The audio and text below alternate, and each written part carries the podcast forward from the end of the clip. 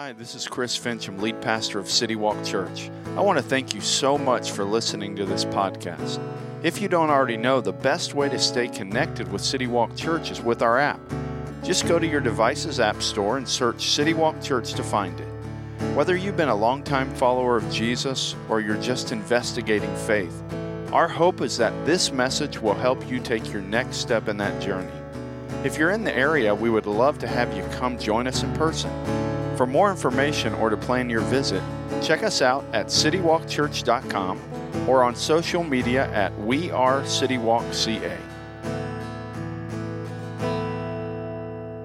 Morning, those of you that are watching online. Glad that you're with us as well. I uh, hope you're having a, a, good weekend so far. Uh, and before we dive into uh, the last uh, message in our Nehemiah series, uh, which has been a, a, fun series. Hope it's been fun for you. It's been fun for us that have been teaching. Uh, but before we dive into the last part of our Nehemiah series, I wanted to remind you that next week it's Easter. You probably knew that. Uh, next weekend we have a really uh, just a special weekend planned. So it starts next Friday night with a Good Friday service at 6:30, and so we'll be right in here. We'll have communion. Uh, it's going to be a, a, good time, about an hour long service. And then on Sunday, uh, we'll have actually two services.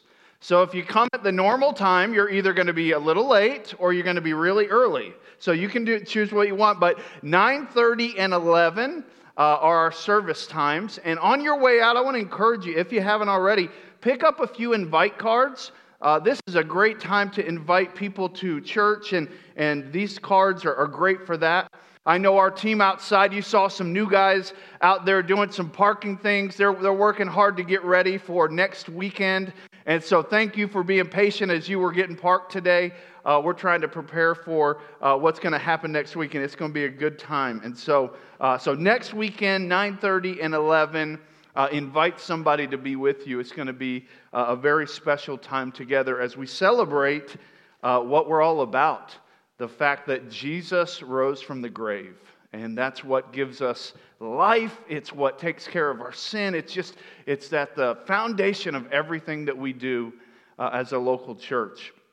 This past week, uh, our staff, we started uh, reading through a book. Uh, and you, maybe you've seen this book. It's called Canoeing the Mountains. Uh, this is a book that uh, it follows. It's a leadership book that teaches kind of adaptive leadership, and it uses uh, it uses the illustration of Lewis and Clark and kind of their adventures uh, as kind of the illustration that goes through the whole book, and it uses their story to teach different principles. And if you're not familiar with Lewis and Clark, uh, basically what they were trying to do is they were trying to find a, a, a, route to the Pacific Ocean, a water route to the Pacific Ocean. And so, man, they had prepared to canoe, they were good at that.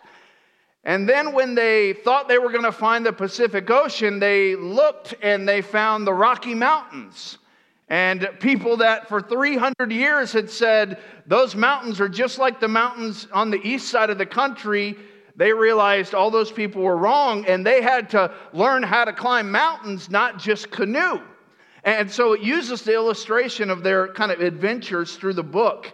And as I started reading through it, we've been reading through it now, uh, just like I said, for a week or two. Uh, it reminded me of some canoeing adventures that I've been on. So if you've ever canoed, uh, some of you probably have. Uh, we, we a few years ago, a staff that I was on chose canoeing as kind of like a required fun thing. And so my wife Lori uh, and I, we were put in a canoe together, which is, hey, that's good. We're married. That's a good thing. Some of you are already shaking your head like, I know how this is going to go. And, and here's what we didn't, we, we realized. We realized that canoes don't go straight on their own. Maybe you thought they did. Maybe you thought, oh, you just kind of get in, do your thing, and it just goes straight.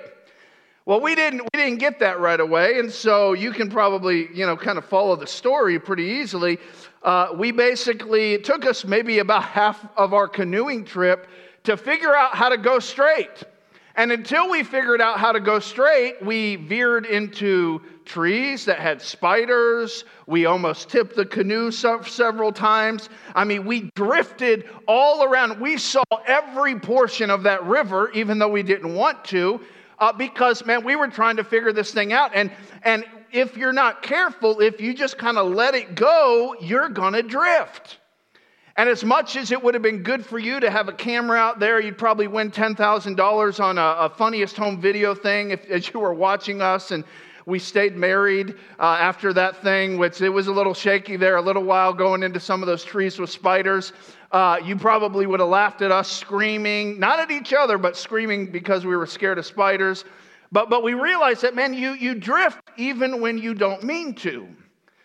And, and that illustration is really an illustration. Maybe you've never experienced that in canoeing, but it's really an illustration of every single area of life. And here's what I mean no matter who you are, no matter if you're a person that's religious or whether you're someone who's skeptical of religion and Jesus, you're not sure what you believe, no matter if you're a really disciplined person or if you're a little bit more of a free spirit, it doesn't matter who you are, here's the fact no one drifts towards good. Like we don't drift towards, let's think of a few areas. We don't drift towards physical health. You didn't wake up one morning and look down and say, Where did that six pack come from? I mean, I've been eating donuts and pizza, and all of a sudden I, I woke up and I just drifted into like this incredible physique.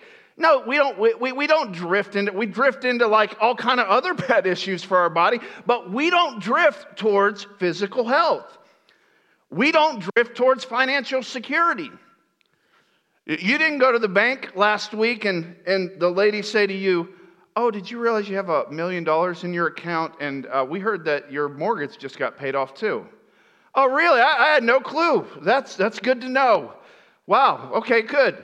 Like that, that, that, doesn't happen. You don't drift into a million dollars in the bank. You don't drift into, oh, we, we paid off our mortgage. No, there's, there's intention to that. We don't drift towards financial security.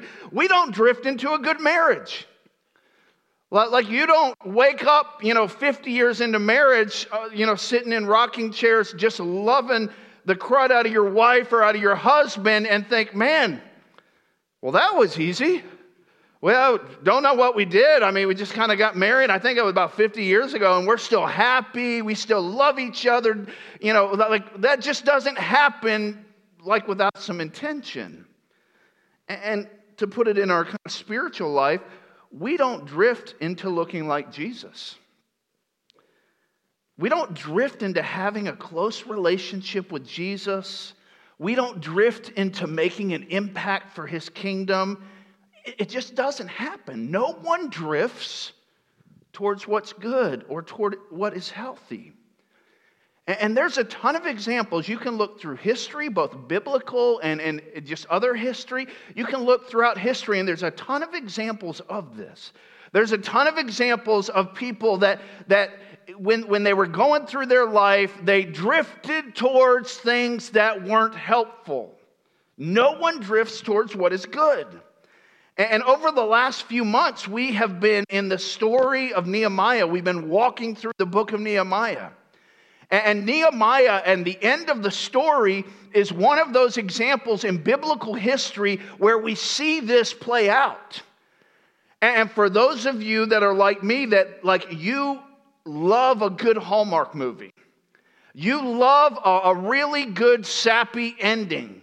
You love a real predictable ending where you can feel warm and fuzzy inside with your slippers on and your nice blanket on the couch.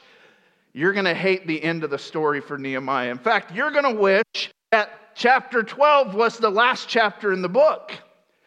Because, and, and Josh talked about it last week, Josh kind of walked us through 11 and 12, but there's a 13th chapter. And if you're not sure about who Nehemiah is, we've been studying him for a while. Basically, Nehemiah was a guy who was called by God to go from where he was working for a king to go back to Jerusalem, which was several hundred miles from where he was. He was called to go back there and help them rebuild the wall, help them kind of rebuild their city, to help them have hope. And he did that. He went back and he led the rebuilding of the wall. It took him about 52 days to do this. It was an amazing work. After they were done rebuilding the wall, we've been kind of studying this. Not only did they rebuild the wall, but they kind of used this opportunity to spiritually reset. They, they had the Word of God read to their whole kind of city. They listened to God's word. They, they saw what God had done in their history and they rejoiced. They saw where they had been unfaithful and they kind of owned their sin and they tried to get those things right. And then just a few weeks ago, they made a very specific covenant with God. After years of unfaithfulness, after years of like a train wreck for a nation, after years of slavery because of their bad decisions, they made a covenant with God and they covenanted a few specific things. They, they, they committed to God that they were not going to allow their children to marry someone who served a different God. That was a covenant, that was a promise they made to God. They were also they also promised God that they were going to set aside the Sabbath day and, and use that day to rest and to reflect on their relationship with God. They, they made that commitment. And then the last thing they committed in that covenant was that they were going to give their first and their best of their resources to God. And so they made that covenant. And chapter 12, it ends with them celebrating the work of God. And man, things are awesome. But after the events of chapter 12, Nehemiah, who has been in Jerusalem now for about 12 years, he takes a trip back to see the king that he had previously worked for. He probably gives the king a report. We don't know if he was there a few months or a few years. It wasn't a ton of time, but it may have been a few years. And chapter 13 lays out what happened while he was gone and what he found when he returned. And in this chapter, we're going to hear just kind of very clearly how no one drifts towards good. And we'll see that. So, chapter 13, verse 4, it says this Now, before this, the priest, Eliashib, had been put in charge of the storerooms of the house of our God. He was a relative of Tobiah. So, so this guy, was put in charge of the areas where they kept offerings, and that was kind of his job. And then he was a relative, and if you've been following the story of Nehemiah, you'll recognize that, that name Tobiah. Tobiah's not a great guy. Tobiah is a guy that has done everything he can to stop the progress of what Nehemiah and the nation were doing. And, and so this guy, Eliashib, he's a, he's a friend or he's actually a relative of Tobiah. And, and let's go on and see what happens.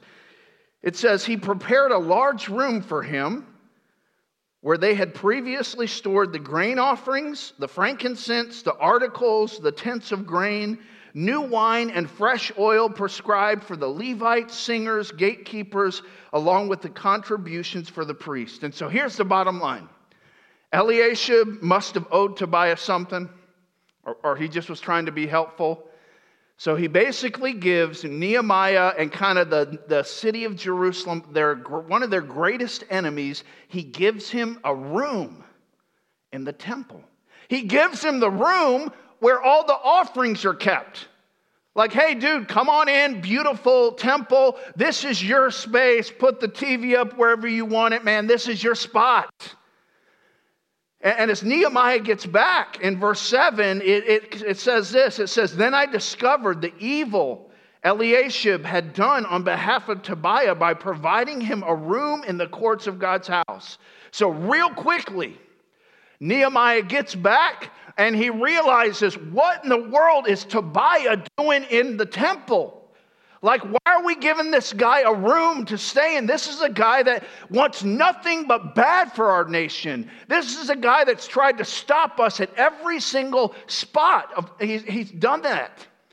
I mean, it would be like, I know it's baseball season now, it would be like the San Francisco Giants manager putting a Dodger staff member in charge of the equipment room for the Giants.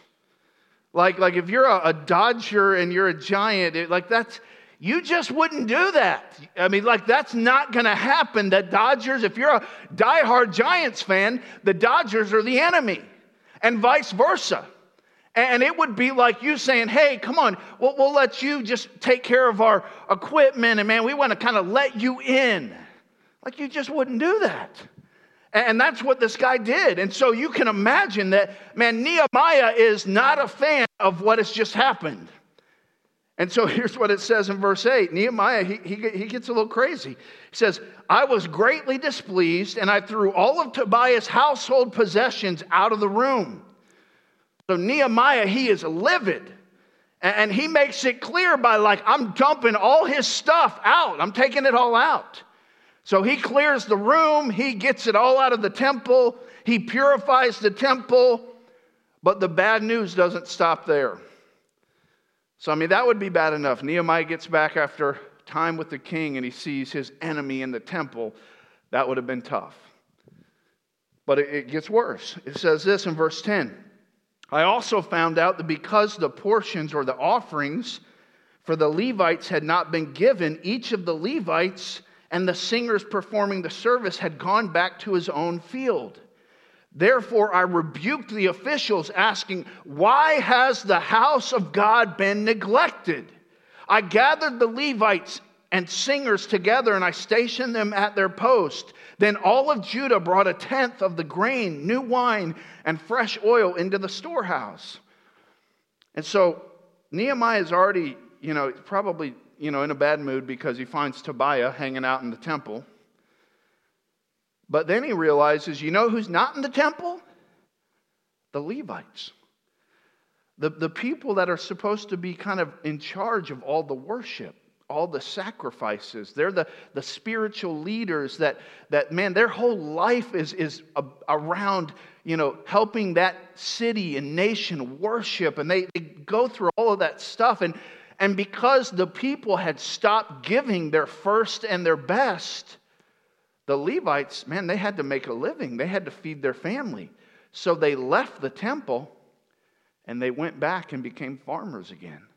And so not only is, did Nehemiah find Tobiah, his enemy, like living up in the temple, but he finds out that the worship and the let's put God first and, and all that, it stopped.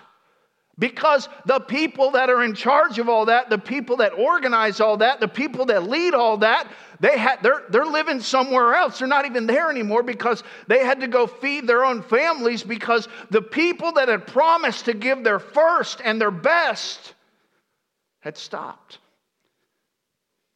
They had broken their covenant with God. And so Nehemiah, while he's kind of you know, back in the city, he begins to realize very quickly that the Jewish nation did not drift towards pleasing God while he was away. But then look what else he saw. It says, so put yourself in his shoes. I mean, you've just literally given the last 12 to 15 years of your life to help this city rebuild. You've led them in kind of a spiritual revival. You've led them in setting up their nation. Like you've, you've led them really well, and things are going really well. And I mean, it's good. And then you leave for a few weeks, a few months, maybe a few years, and you come back and, and you wanted to come back. You, you wanted you asked the king, hey, can I go back? The king gives you permission to go back. And you found that the people that were following God and doing the right things have veered to basically breaking every promise that they had made to God. Verse 15 tells us about one of those. It says, at that time, I saw people in Judah treading wine presses on the Sabbath. So they had made a decision and made a commitment to God because God had told them, Hey, I want you to work for six days, and then I want you to trust me. And I want you to give me that seventh day. I want you to rest. I want you to reflect on your relationship with me. It's very important to me.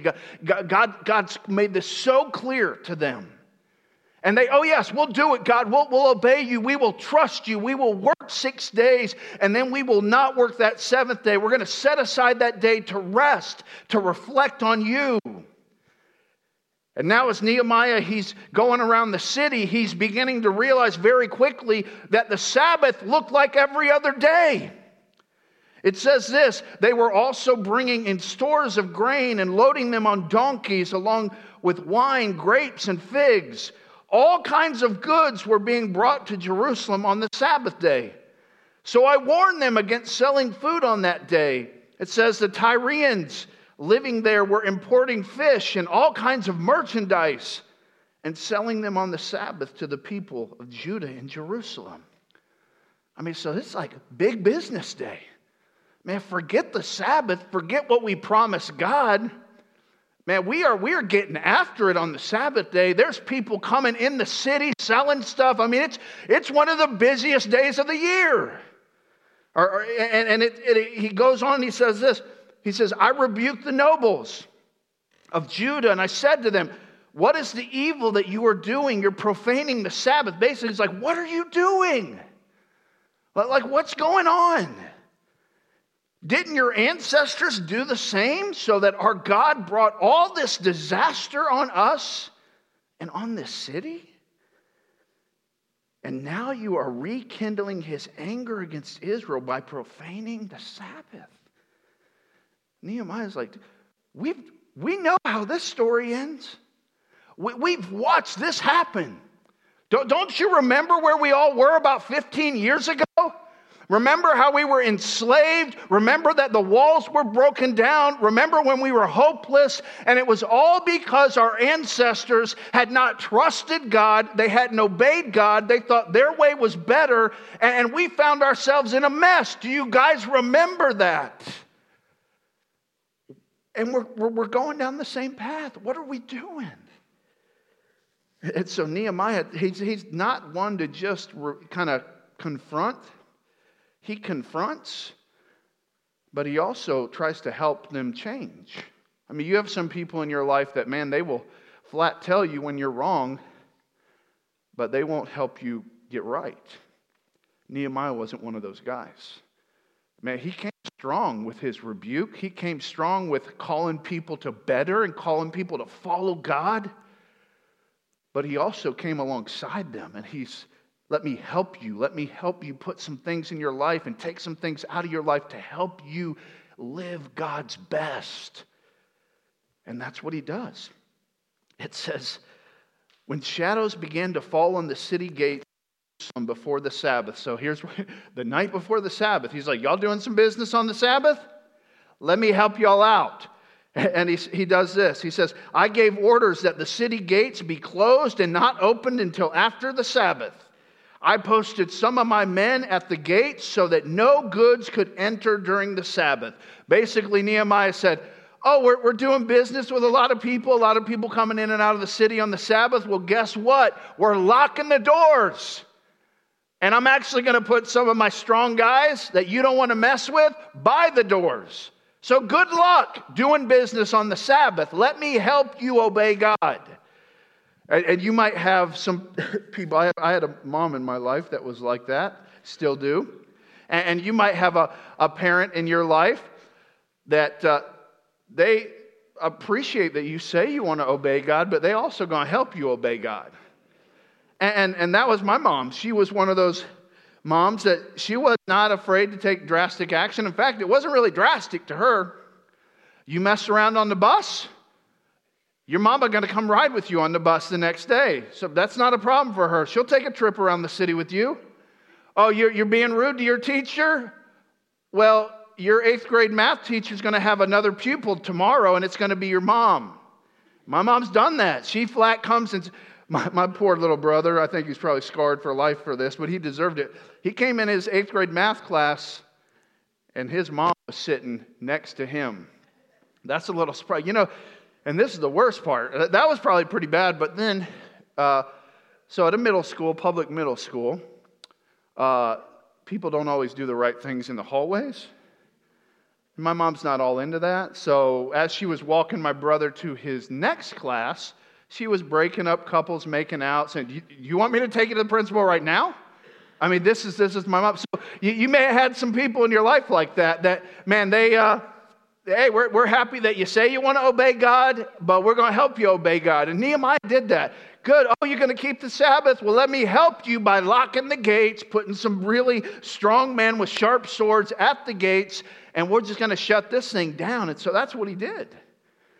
And it says this, verse 23 In those days, I also saw the Jews who had married women from Ashdod, Ammon, and Moab. So they, at this point, they were batting, they were batting two for three. So they had made three commitments to God. We're going to keep the Sabbath. We're going to give our first and our best. And so far, they had not done either of those. But then they had made that third commitment to God God, we're, we're going to be very careful and not allow our children to marry people who worship other gods. God, we're making that commitment to you. And so Nehemiah is kind of walking around town and he's realizing, wow, uh, yeah, she doesn't look like she's from here. Oh, what's that's an interesting idol they have in their yard. I wonder, you know, what junior he married or she married him, and man, they what what happened to the like we're only marrying people that worship, and, and it wasn't like a racist thing. It was a no, don't marry someone who worships another god. And and when you do that, that doesn't go well. And, and Nehemiah is walking around town and he's realizing, wow, they're three for three. They didn't do that one either. It says this. And, and, and again, because he's not one to like push it under the rug, he addresses it. It says in verse 26, he says, Didn't King Solomon of Israel sin in matters like this? They're like, he's like, hey guys, get out your, your history book. Uh, get out your Heroes of the Faith book, get out your Old Kings of Our Nation book, and, and let's look back at Solomon and how this worked out for him. And, and, and he goes on, he says, There was not a king like him among many nations. He was loved by his God, and God made him king over all Israel. Yet foreign women drew him into sin. He says, Let me remind you about the brightest king, the most wise king that our nation has ever had. He was loved by God. He was a rock star in the world, like he had it all going for him. But then he didn't obey God in this one area. He married people who worshiped other gods, and that was the thing that drew him away from God. You guys remember that? Let me remind you. He, he says, you, you guys know how this ends. And so Nehemiah, he, he, he just shares with it. He just, he doesn't put up with it. He, he's seen them drift towards things that are not healthy. They're not God's best. And so he calls them out. Verse 30 and 31, it says this. This is kind of how the, the story ends. It says, So I purified them from everything foreign, and I assigned specific duties to each of the priests and Levites. I also arranged for the donation of wood at appointed times and for the first fruits. And then it says this Remember me, my God, with favor. See, as much as Nehemiah has seen just God do amazing things over the last 12 to 15 years, when he returned to Jerusalem, he realized very quickly that no one drifts towards good. And whether it's an individual, whether it's a family, whether it's a nation, no one drifts towards health. No one drifts toward good. No one drifts towards being like Jesus. We just don't drift towards that without meaning to, without intention. If we drift, we're not drifting towards something good. And they, the Jews were a prime example of this. And, and whether you're a person of faith, maybe you're watching online, or, or maybe you're someone who you're not sure what you believe, maybe you're investigating faith, all of us We, we can all admit this. We all have the tendency to drift in our life. And, none of us, again, it doesn't matter who you are, doesn't matter what you kind of believe about faith, whether you're all in for Jesus or whether you're still investigating faith, all of us have this in common. On our own, we do not drift towards what is good. We don't drift towards becoming like Jesus. We drift towards laziness. We drift towards greed. We drift towards selfishness, impurity. We drift towards, I mean, the list goes on. And here's the thing no one disagrees with this. I mean, you, you go look right now at the top 10 business or self improvement podcast in the world. And even if they're people that don't buy into the Jesus thing, they all agree with this. They would all, I mean, their, their podcasts are all about how to set up your life to do things that are right and that are healthy because you don't automatically do that. Neither do I. And for a lot of us, we don't have to look much farther than our own story. Because we've had seasons in our life where we have drifted, and we know, man, when, when we had that season or that, that season five years ago, or 10 years ago, or 20 years ago, where, we allowed ourselves to drift, we know how that story ended. We know that we didn't drift towards things that were good. We remember that just by looking at our own story. We know that we don't, even in our own story, we, we know there's been seasons when we've allowed ourselves to drift and we didn't drift towards pleasing God and becoming more like Jesus. So, if that's true, if it's true that, like the Jews, we all drift, the question is how do we avoid the drift? Like we all drift, like if that's true, that we all drift, just like the Jews, so how do we avoid the drift?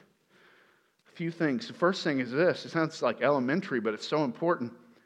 We have to decide where you want to go. We got to decide where we're headed. So if we don't have a destination, it's really hard to hit it. And, man, I mean, all you got to do is go, go, go swim in the ocean.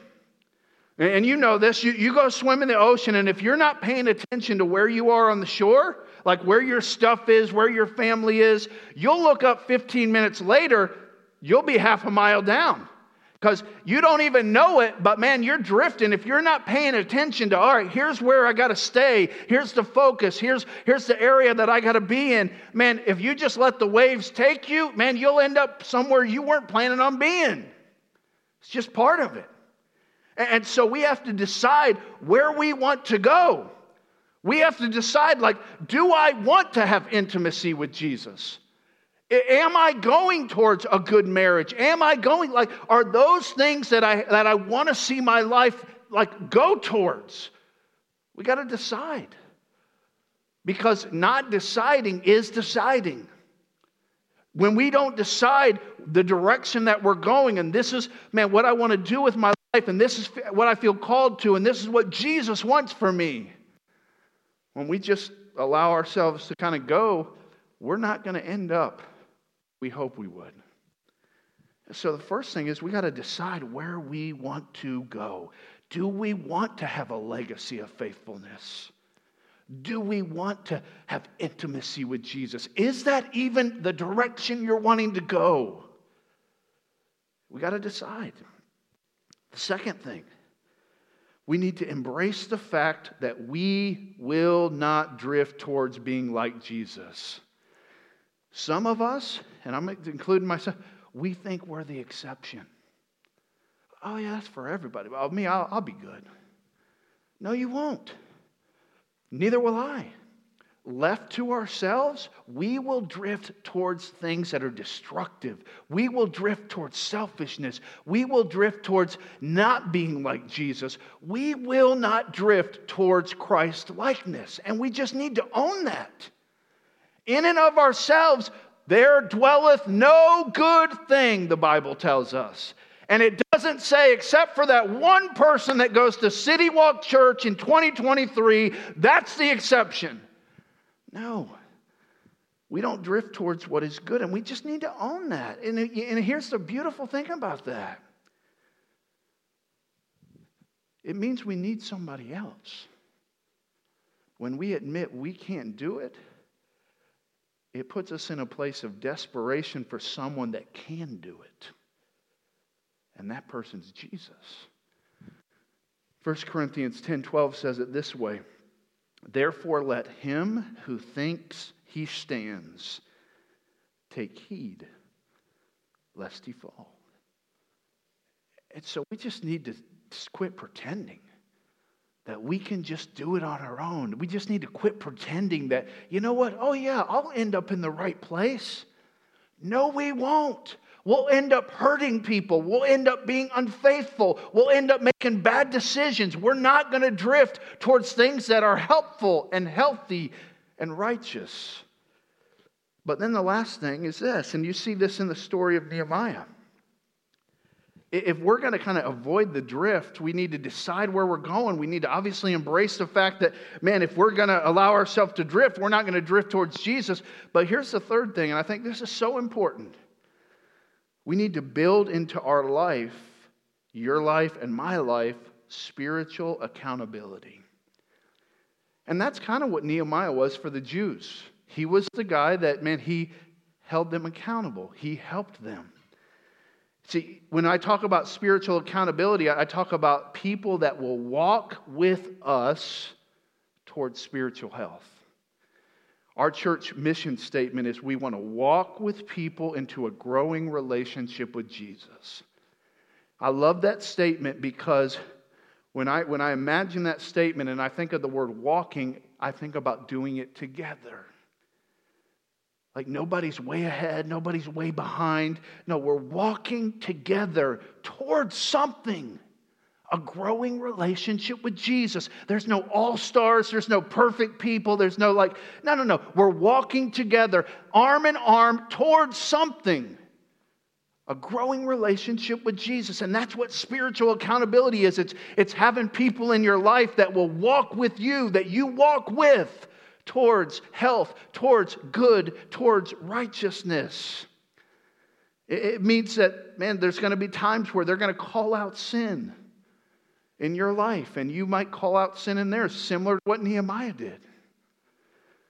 But, but instead of taking it personal, what we should do is we should thank that person for loving us enough to talk to us about a hard thing.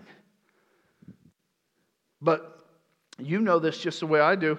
A lot of people like to call out sin. That, that's, that's not the point. That, that's honestly not spiritual accountability. That's just being a jerk sometimes. Like, there's a lot of people that want to tell you all the things that are wrong in your life and all the things you need to fix in your life and how they're better than you in certain areas. Yeah, there's, there's people that'll do that. That's not accountability, that's just being a jerk. See, the accountability happens when somebody, yeah, they call out sin, but then they say, I'm going to walk with you towards spiritual health. I'm not I'm not looking down on you. I'm not too be- better than you. No, yeah, I'm going to call out something because it doesn't please God and I want what God's best for you, but I'm also committed to walk with you as long as it takes towards what God has for you. That's spiritual accountability.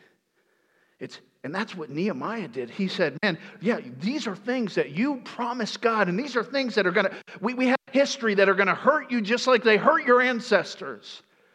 And so we got to stop doing that. Those are not good things. See them for what they are. But man, here's a plan. Here's some things we're going to do. I'm going to walk with you so that we have what God intended. We live God's best.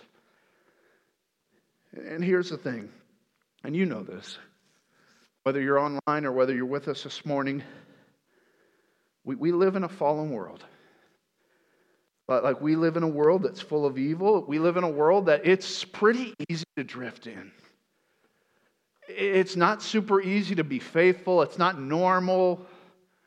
We live in a world that's, man, pretty easy for us to drift in. But here, and here's, here's what we need to remember it is not easy but it is possible to become like Jesus in this world. And you want to know why? Because a few hundred years after Nehemiah walked into Jerusalem, someone else walked into Jerusalem. His name's Jesus. And honestly, he got a little rowdy with some people in the temple. When he first got there, too, he threw some people out of the temple just like Nehemiah did. But then a few days later, he laid on a cross. He allowed people to nail him to that cross. He took horrible, a horrible beating. He took humiliation. He took just excruciating pain. Not so that he could be right with God, but so that I could be right with God. So that you could be right with God. So that we could have a relationship with God where we literally have the Holy Spirit of God indwelling us, helping us to live God's best and obey God in our life. And here's the thing one day, He's going to come back. And He's going to make it all right. He's going to make all the wrongs right.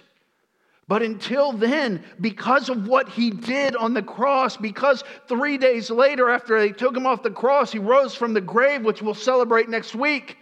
Because of what Jesus did, we now have the Holy Spirit of God inside of us if we're a follower of Jesus. And that Holy Spirit is there to teach us, to encourage us, to guide us, to convict us, to help us live what God wants for our life, not what we want, to help us not drift. And so that's what God's done for us. And it's because of Jesus and because of what he did and his just voluntarily giving himself that we can leave this morning and we can have hope to be faithful. We can have kind of fuel to do the right thing. We can lock arms with other believers that none of them are perfect, but, but we can lock arms and love each other and move towards what God has for us as individuals, but also as a gathering. And it's because of what we celebrate this week that that is possible. So let's bow our heads and close our eyes as we close up the story of Nehemiah with every head bowed and every eye closed. Maybe you're watching online. Maybe you're here with us. Maybe you're listening to this later in the week.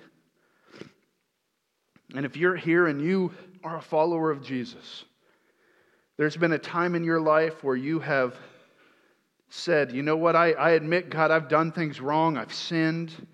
God, I, I believe that you sent your son Jesus to die for me and raise from the dead. And man, I want a relationship with him. If there's been a time in your life when you have done that and you're a follower of Jesus, then let me ask you this question Have you found yourself drifting? Have you found yourself drifting?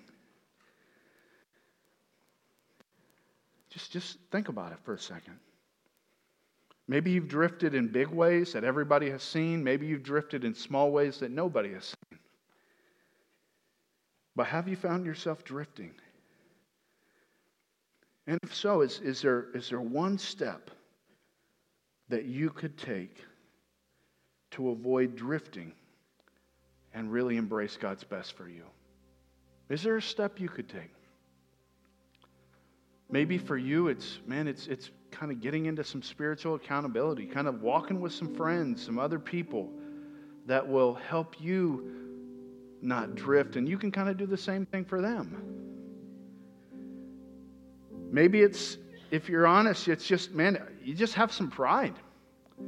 And you've been one of those people that's kind of thought you were the exception to the rule. That, that no, you weren't going to drift. No, you weren't going to go that route. But you, you know, you, there's other people that would, but you know you wouldn't. And maybe for you, that one step today is just to say, God, forgive me of my pride. God, I want to humble myself. I want to become desperate for you, not just desperate for you as it relates to my eternity, but desperate for you as it relates to obeying you and becoming like you every day of my life. What one step? Maybe this morning you just want to take some time while our band plays and you just want to spend some time in prayer and just talk to God about the step you want to take. Maybe you'd like somebody to pray with you, and if so, we have Victoria and Matt down front, they're here to just serve you, to pray with you. They'll be here during the song and they'll be here after as well. Maybe you're here or you're watching online and you say, Chris, I don't have a relationship with God. I'm maybe investigating faith. Maybe you were hurt by the church and you walked away and, and you're kind of trying to kind of come back, investigating again. Well, if that's you, I mean, I just want to tell you that God loves you. God loves you and, and He wants a personal relationship with you. It's why His Son came. It's why his son lived 33 years on earth and never sinned, but then went to the cross and paid for the sins of all mankind. It's why his son rose from the grave. Because he wants a relationship with you. He doesn't want sin to stop that or hinder that relationship. He wants to come into your life, transform you, and give you a home in eternity with him. If you're here and you'd say, Chris, man, I, I want that.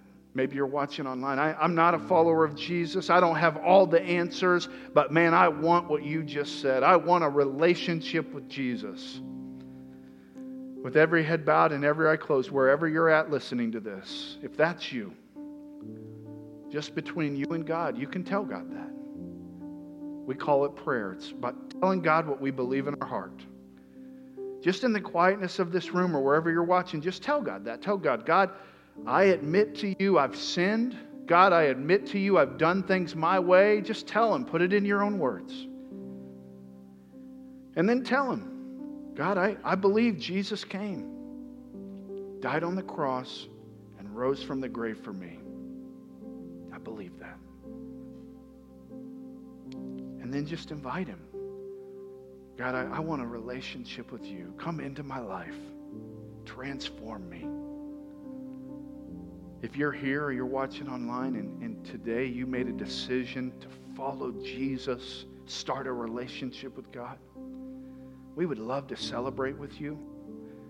Watching online, you can go to citywalk.cc. There's a decision card right there you can fill out. We'd love to know about your decision and, and just maybe call you once this week and just rejoice with you, answer any questions you have. Maybe you're here this morning with us and you made a decision to follow Jesus. There's a decision card right in front of you. You can fill that out. Tell us about your decision. Maybe if you have questions, write a question on there and then just drop it in the offering basket on the way out or take it to the next steps table and man, we'll follow up this week. We'd love to connect and just help you in your relationship with Jesus. God, I thank you for your word. I thank you that your son walked into Jerusalem knowing what he was walking into. And he did it because he loved us. In Jesus' name.